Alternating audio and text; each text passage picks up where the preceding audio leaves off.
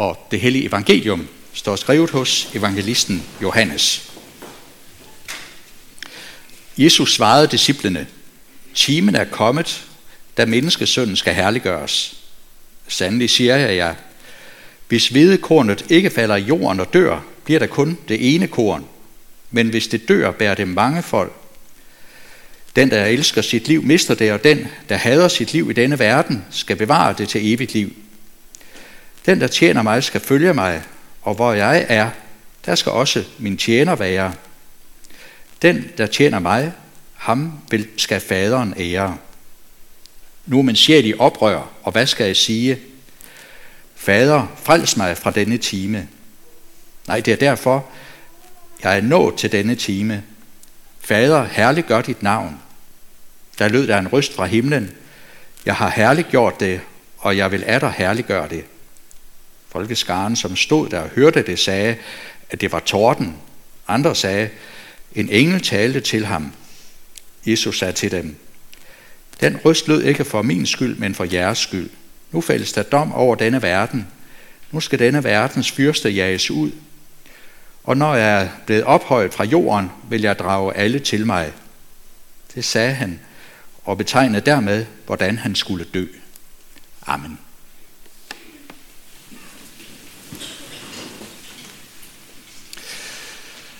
Alle mennesker ønsker en bedre verden. En verden, hvor der er mere fred. Og Esajas var en af dem, der satte ord på det. Han øh, havde en vision, at de skal smide deres svær om til plovjern og deres spyd til vingårdsknive. Altså, at mennesker skulle blive bedre. I stedet for at øh, gå i krig mod hinanden og ødelægge hinandens liv, så gør noget frugtbart og godt. Det er verden faktisk enige om, men man er ikke altid enige om, hvordan det skal gennemføres. Denne øh, forvandling jeg gik længere grundet over, hvad er et nutidigt eksempel på, at man smider angrebsvåben om til noget brugbart. Og jeg forsøgte faktisk også, om vi kunne få det demonstreret her i dag, men kemikeren var her ikke. For hvis man tager et øh, britisk angrebsvåben, så øh, så man for nylig i nyhederne, at der har været øh, 500 syreangreb i øh, Storbritannien inden for de senere år. Og billederne derfra, de var ikke hyggelige. Hvis man øh, tager et angrebsvåben som saltsyre, og så putter noget kridt derned i, så kan jeg huske fra min øh, gymnasietid, da jeg nu er med det fys, at, øh, at så kunne det blive til vand og salt, og så kommer der vist også noget damp deroppe fra. Altså, man kan smelte et angrebsvåben om til noget faktisk meget brugbart som vand og salt faktisk livsnødvendigt. Det er sådan en, øh, en proces, som alle ønsker sig. Men det vigtigste sted, denne proces sker, det er, at den begynder i mennesket. Øh, logisk set, så er det jo sådan. Hvordan bliver verden et bedre sted? Ja, det gør den jo ikke ved, at det sådan bare opstår. Det begynder jo i mennesket. Og det er det, som Gud har en manual for.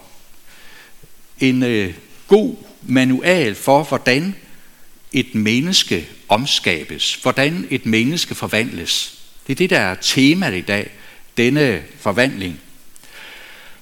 Og det er faktisk det, som er det, de største mirakler. Øh, det er jo, når, når Gud forvandler et menneske. Øh, det er det, som verden faktisk også lægger mest mærke til hvis, hvis en håbløs egoist begynder at blive næstekærlig, eller hvis en, der er fyldt med sladder, faktisk begynder at sige nogle ord, som det er rigtig godt at sidde og lytte til, og, og man kan mærke, nej, det er dejligt at snakke med dig i dag. Det er ikke sladder. Der er sket noget med dig. Hvad der er sket?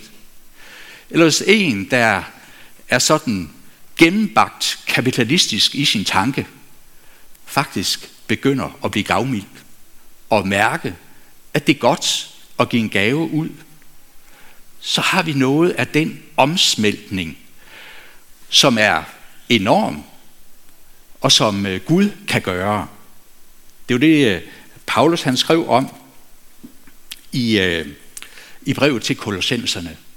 Kristus i jer, herlighedens håb. Det har været som et ord, der var, der var skjult og væk, men nu er det åbenbart. Når Kristus er kommet ind i verden, så er det blevet synlig i verden. Og så træder det altså den her søndag helt derind, hvor processen den sker usynligt, som den kemiske proces, men en proces, som han gør der, hvor han selv kommer til stede og skaber det nye i mennesket. Kristus, herlighedens håb i jer.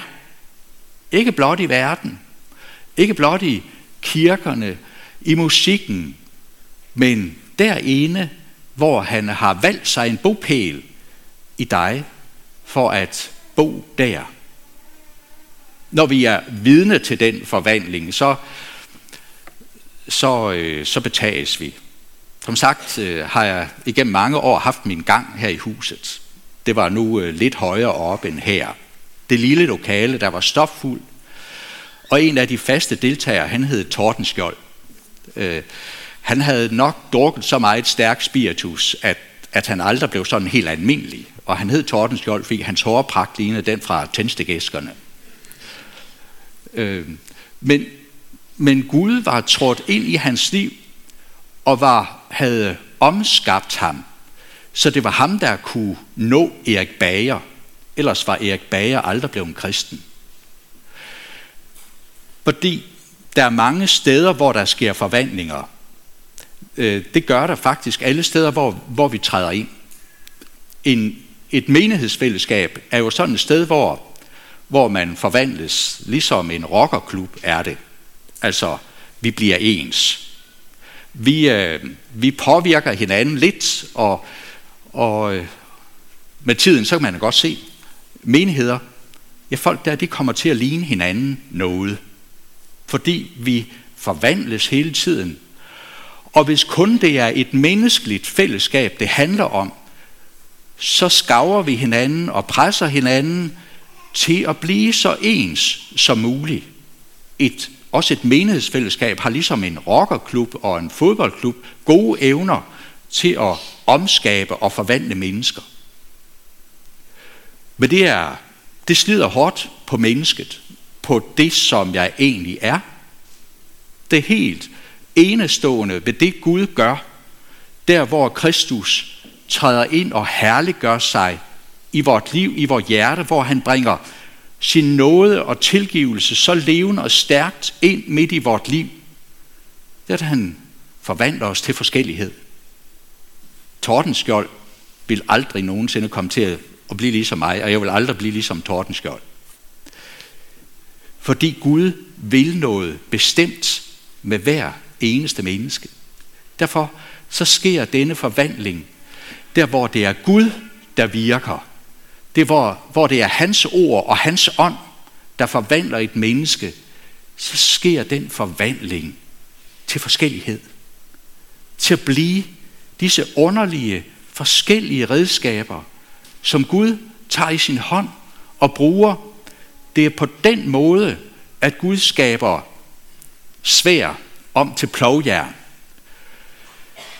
Det er et hårdt øh, arbejdssted, Gud har, fordi øh, vi mennesker, vi, øh, vi, har, vi er meget stærkt styret af, ja, vores drømme, øh, den identitet, vi har, det som vi et eller andet sted sætter os som et mål.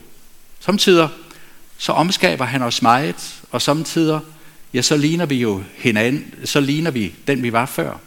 Men det vigtige er, at det er ham, der gør det. Det er, det er ham, der styrer det, og som skaber os forskellige. Og hvordan føles det så?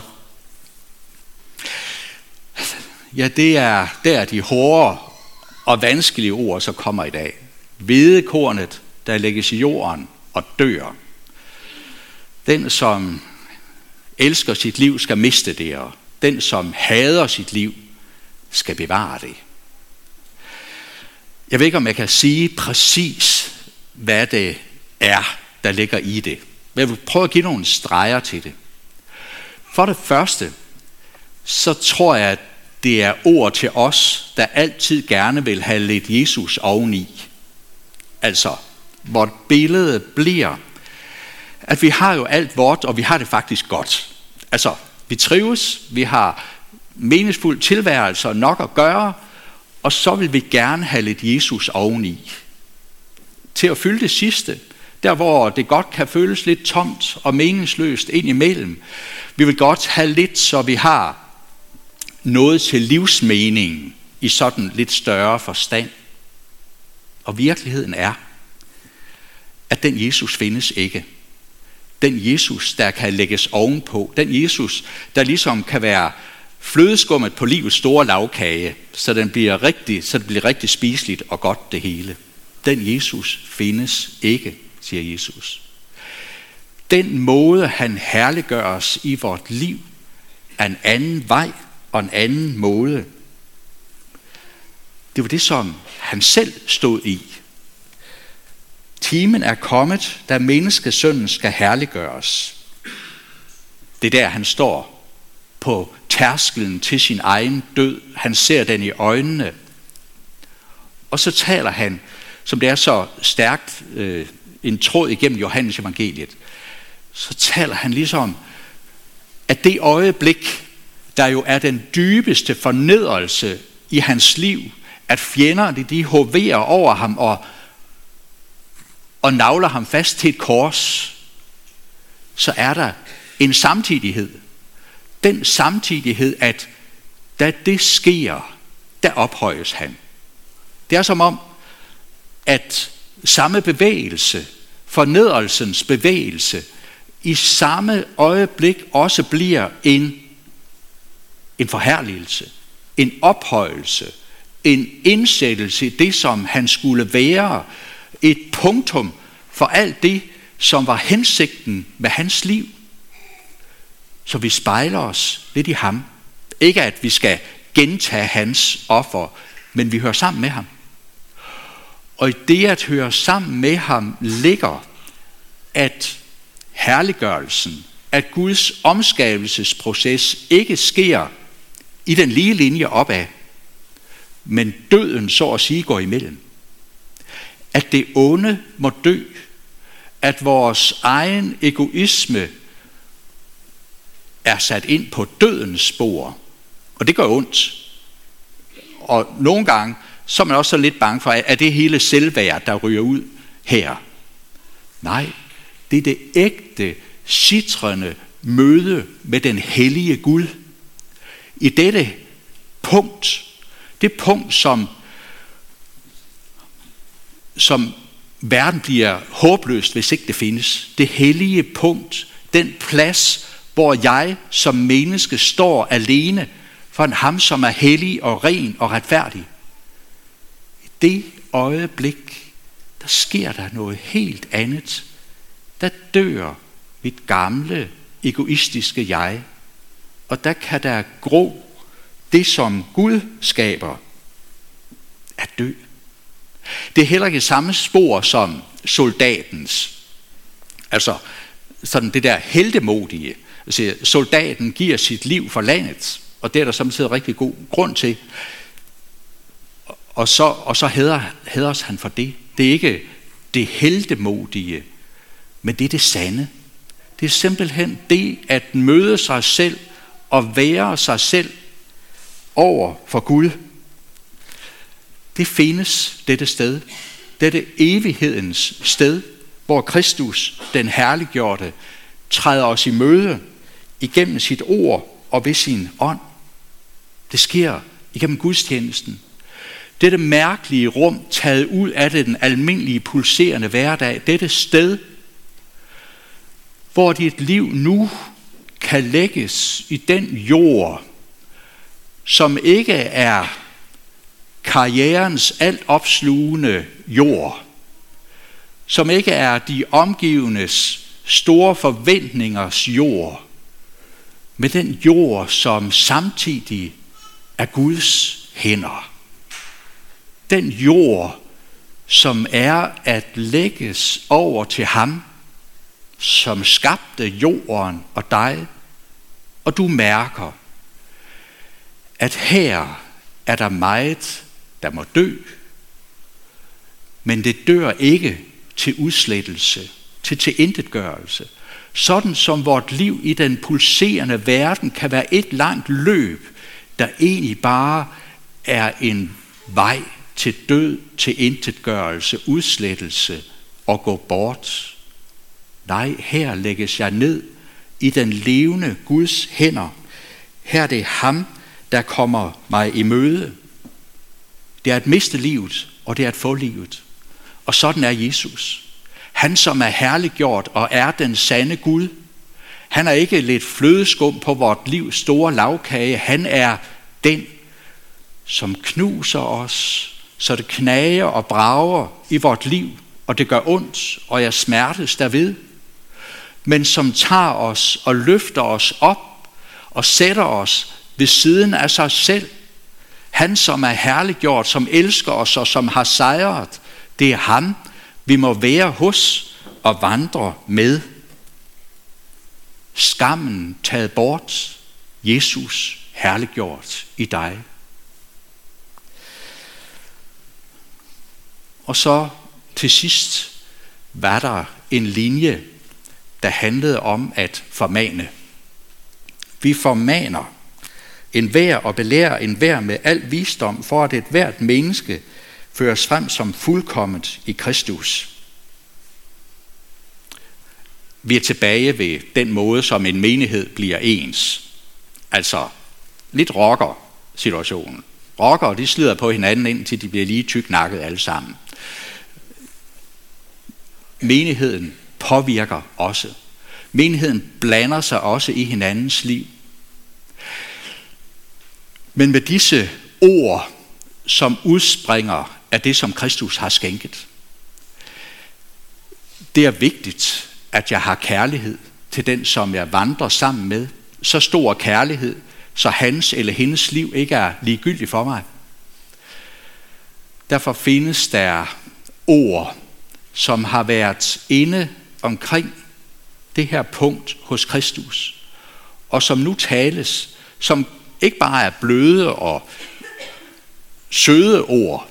Det kan være meget konkrete ord. Det kan være meget påståelige ord. Men de er sendt af ham, som kender mig.